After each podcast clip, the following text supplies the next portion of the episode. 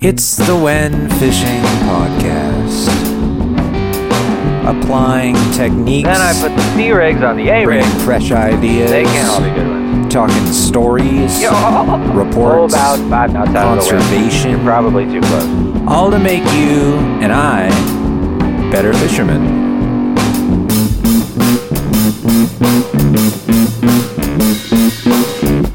Hello. Welcome to the show. Uh it's been a it's been a week. Been a week of some fishing. Uh some success, some failure. Uh we'll get into it right now. Right after the break. Nope. Um I went uh surf fishing the last 2 days in the OC uh just like hour sessions each and uh uh pretty much working like right before high tide into maybe onto the peak high tide. Actually no. The first day was uh like basically the hour after peak high and then the second day was which was today um was like the hour before up to peak high. Yes. And uh first day through uh pumpkin seed grub and then uh switched to gulp sandworm. Uh i might have got uh a bite or two but i had some real wacky vibration feels during those bites. So it might have just been some bizarre fluke wave thing with the wave. Um yeah uh lots of holes. We're uh you know we're like a week after the after that big old storm. So uh sand's all churned up and got some nice holes and trenches and all that shit. And it's uh it looks fishy. Nice uh nice contrast between like greenish clear water and then like the milkier uh water with the rips and uh looks fishy but no fish. Second day today uh switched after about 20 30 minutes to a cast master from the C rig and uh uh didn't get a bite on that either. Looked uh nice nice looking water clearish water for halibut or something like that but no uh no real bait fish around either days. Um uh didn't see it inside or outside of the break or even miles off. Um, I have been seeing on the boat uh, uh, scattered schools of anchovies. Uh, they've been they've been in relatively thick uh, through the winter. Mostly anchovies, and then I finally found a, a few mackerel uh, tight to the bottom. I didn't have my transducer; it's a long story, but uh, uh, uh, I drifted off of the spot that I was on via GPS, and uh, uh, after like a couple hundred feet, just dragging for dumb bullshit with uh, loligo tentacles, uh, uh, picked up a handful of mackerel, which were the first I've seen them since I don't know December or November or something like that, and uh, so that was good to see. Um, ikejimed them and uh, uh, fucked around with bridling them, and I didn't have a needle, so it was kind of a clusterfuck. Uh, learned several ways not to uh, uh, to bridle a mackerel.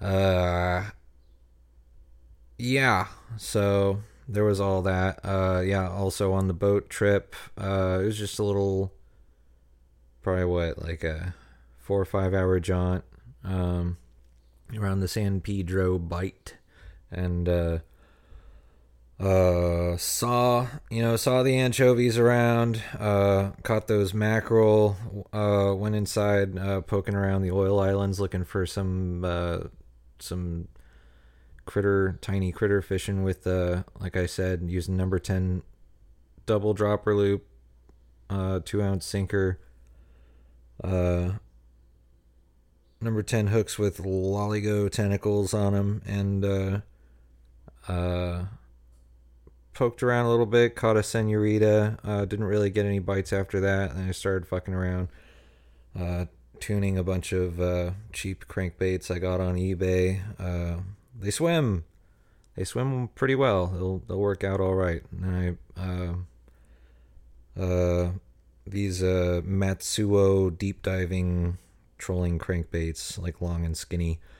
They say they go down to like 10 to 20 feet or something like that. I don't know if I believe any of that shit, but uh, it gets down and it shimmies tight, but uh, it wasn't looking very good. Tuned it, looks great now. Um, I like to. Uh, what was working for me the past couple years was uh, sticking a crankbait on the bottom of my sabiki and slow trolling the sabiki for mackerel and sardines and whatnot, and uh, uh, worked out really well because you know it, it uh, the crankbait keeps the whole rig um, subsurface, and uh, you get bit. It and then it adds a little bit of a shimmy to the uh, sabiki rig in itself, and uh, you'll get bit on the crankbait and on uh, on the sabiki hooks.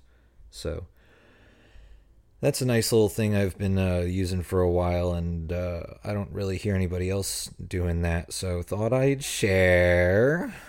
Uh, yeah, you know, you you don't have to put a, a sinker on that little snap swivel. I'm sure somebody knows this shit. I'm sure a bunch of people know this shit, but you know, hadn't heard of it before, so there you go. Um. So, oh yeah, and then uh, to uh, top off the boat trip, I was gonna uh, drag those dead mackerel around for halibut, and then just kind of got the gut feeling that there was nothing around uh, in the mud. No real, not much bait outside of like the scattered schools of anchovies. Um, it there wasn't like birds working or anything like that. It wasn't super rich. So, uh, and most of the, and all those anchovy balls are at least like half mile or more offshore. The, the more offshore you go, the more, the more there are to an extent. I don't know. I haven't seen more than a few miles out as of late. But, uh, yeah.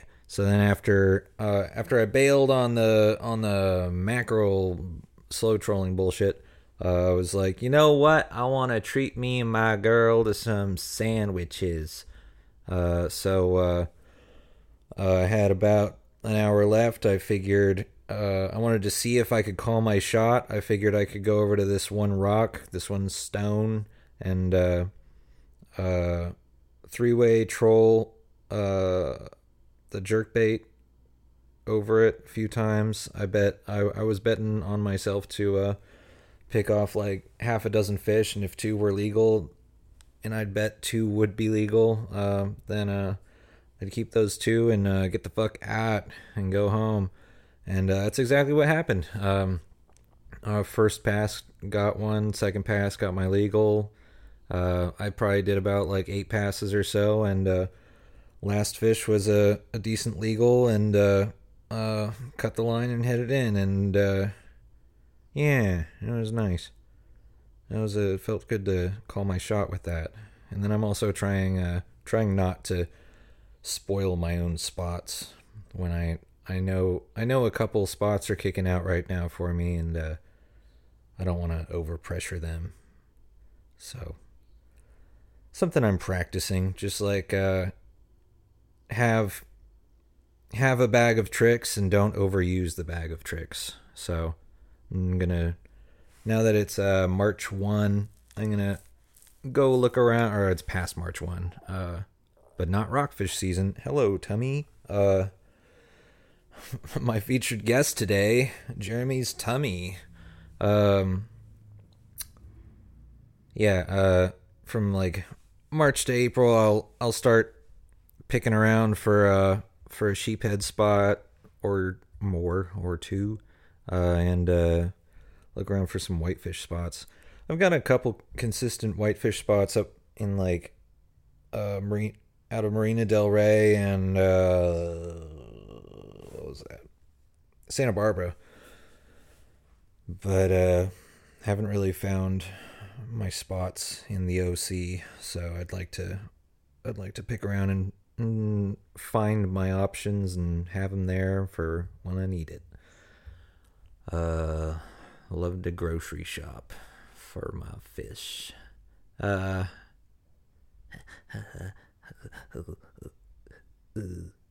Uh, yeah. So, water's been cold. I was barefoot at the beach today, and it my feet fucking hurt for like the first five minutes, and I got over it. But uh, uh, water on SSTs are still like 53 to 55.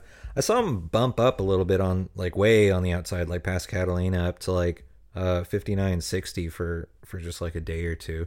I don't know if that was just some weird misreading or something like that, but uh, it was it was uh interesting.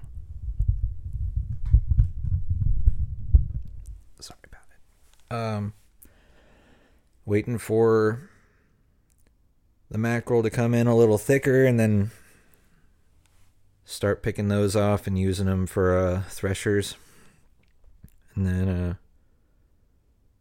hopefully the bluefin will be not far behind.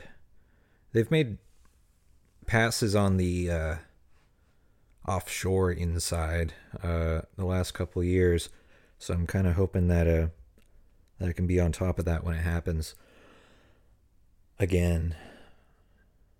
I really want to learn how to catch and release bluefin tuna this year. I haven't even caught one in my life yet, but uh, I think it'd be super cool because I don't know what the fuck to do with 100 pounds of bluefin meat. So far, I've eaten bluefin a couple of times and I haven't really liked it. Uh, it's been a uh, not I it I guess it hasn't been like you know hashtag FOTB fresh off the boat, but uh, uh, I would think it'd be better than than what it tasted like. Like yellowfin, yellowfin frozen for a couple months is better than bluefin frozen for like a couple days so far from my experience. Uh, but yeah, I'd like to I'd like to hang one and keep one and you know fill my fri- fr- fill my freezer with that and then uh and then spend the rest of the window just figuring out a program of uh, catching and releasing them like safely and efficiently and all that shit. Kind of thinking that uh um one idea that I that I'm that I have that I don't think anybody's gonna say is a good idea, but I don't think it's a bad idea. Um, uh, I know that some people, particularly, I forgot who in particular. It was a it was a well known. It wasn't Lefty Kreh. It was somebody else. Some uh, or was it? No. Anyways, um, I think it was Lefty Kreh's buddy, whom you would certainly know if you knew fish names. Uh, he's he he's been tying. He's I think he's still alive. He's been tying. Uh, he's very old. Elderly statesman. I want to be nice. I don't want to just be like this fucking old piece of shit. Um, but uh, this well-renowned elderly statesman uh, has been uh, tying and using uh, uh, flies on circle hooks for a long time, uh, and with success.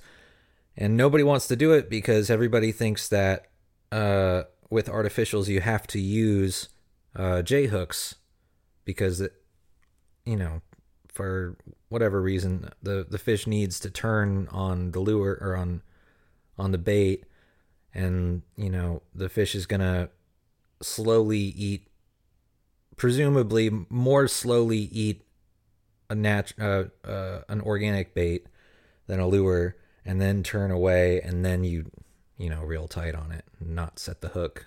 Um, and uh, but so long as the fish turns its head and so many game fish and so many predatory fish are pretty snappy in the way that they consume their food where like Um, you know, a tuna, from what I've seen, they do, you know, they'll, they come up, hit the bait, inhale it, whatever, and it's just a very quick motion of like, it's kind of like a towel snap, really, where like they just make a, a zooming run straight at it, inhale it, and then they, you know, make just a right angle out of there.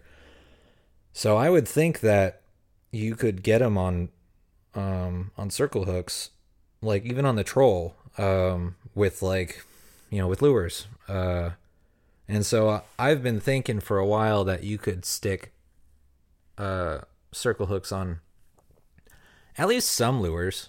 I don't know which ones you could and couldn't for sure, but I would think. Um, I mean, slow trolled, you know, like slow trolled baits, like it's already like a thing for like a pitch bait to be a circle hook, to have a circle hook in it, or um, any natural, um, like slow trolled mackerel or whatever your your bridled um, baits that you're slow trolling, you're sticking a sticking an inline circle on top of them, and uh, and that's just standard. But then as soon as you get over to anything else, you're you're switching to J hooks, and of course, like there are there are people who've been on the water much longer than me who uh, uh, continue to profess that J hooks are for artificials. But I just want to, I don't know. I'm gonna I'm gonna test it out, and I'll tell you how it goes. Um, but yeah, that's another thing that uh the West Coast don't do that the East Coast do. By the way, I don't have any experience fishing, hardly any experience fishing the East Coast. I just hear, I've just listened to a lot of podcasts on it. I've listened to a lot of Sea Bros fishing podcasts, Shat at, and uh, uh, listened to quite a bit of uh, Millhouse fishing podcast, Shat at. That's a fly fishing one of like, kind of like documenting uh, the South Florida fly fishing history. A lot of like uh, IGFA um, members and record holders. Tommy, what are you doing? It's my turn to talk. Uh, and uh, yeah, they talk a lot about tarpon, permit, snook. Um, bonefish, some sailfish, um, that kind of stuff. Flats, fly fly fishing. Uh, then uh, uh, Sea Bros is big on the giant bluefin tuna, along with uh, uh, what they refer to over there as canyon fishing. It's uh, we have uh, on in SoCal we have a lot. Our uh, our offshore style fishing or our pelagic style fishing is is what that is essentially where um, they have to drive like oh, I'll pull it up. They have to drive something like 100 150 miles to go from uh, somewhere like uh, Cape Cod or Scituate or whatever the hell and uh, um, to get to their deep deep water. They're their canyons where the uh, continental shelf is, and uh, we only have to drive. Well, I guess it's not the continental shelf, but uh, we have our we have canyons in uh, Southern California. Is you know like uh, Oceanside and Dana Point. It's like two, three, four miles offshore, and then uh, our real continental drop off is something like a hundred miles uh, once you get past all the Channel Islands and uh, in the outer banks like uh, like Cherry and uh, I think the 15 Fathom and the uh, Cortez and all that shit. And uh, yeah, so we get to experience pelagic fishing sometimes as close as like two, three, four miles offshore and then uh normally more on those outer banks of like you know like past Catalina or past Clemente and in that 50 to 100 mile range or going into Mexico if you're SoCal, I don't need to tell you. I'm just uh, telling East Coasters. Why do I assume East Coasters are gonna, are gonna listen to this? Because I think this is a very universal show, and that's important to me. Uh, I've been fucking dawdling with Google Earth in my hands for the last like two minutes. Sorry. Uh, yeah, 150, 120 to 150 miles they'll run for their quote unquote canyon fishing, which uh, uh, they'll structure their uh, uh, they'll structure their charters or their uh, their trips to be basically overnighters of like drive all night to get there and then fish all day and then come back. Um, and we have that for like going down to like Mexico or going going over to like Cortez, I suppose. Um, stuff like that. San Nick.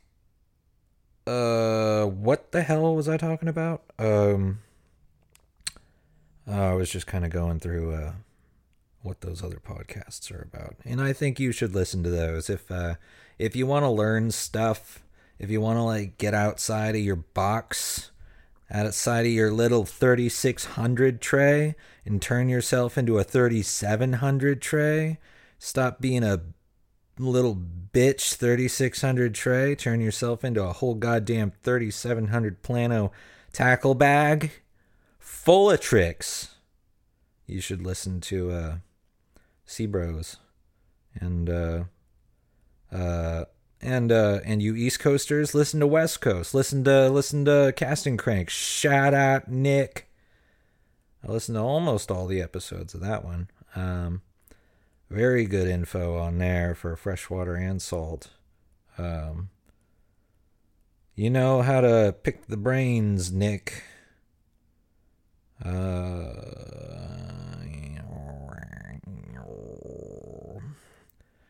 all right, moving on from that.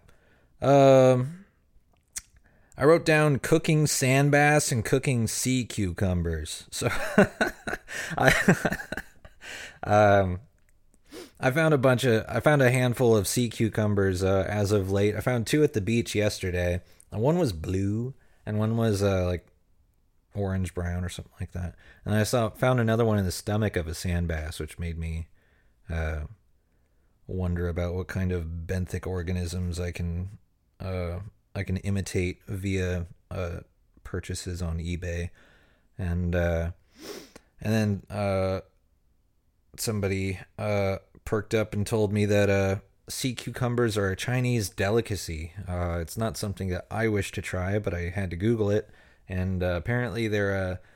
Uh, so they look like a little fucking brain stone thing, and it's just a squishy little fucker, and I don't know if it even moves on its own. And uh, fact check me, Google it. Somebody Google it. Oh wait. So uh yeah, so they'll uh they'll like it doesn't have any flavor. It's just a squishy little thing and uh, you can just flavor it however you want and I don't like squishy things. So I'm not going to try it.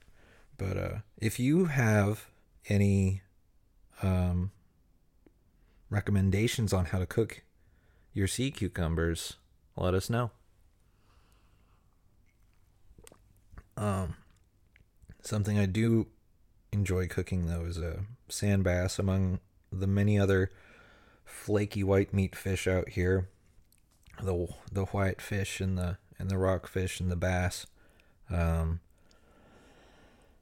I've been making uh, as of late I've been making fish tacos, uh, like a tuna salad except with like uh white white fish meat. Um, you know like just like the the mayo and the relish and the salt and the pepper and the Worcester and the Worcester sauce, Worcestershire sauce, and the yeah, that's a good.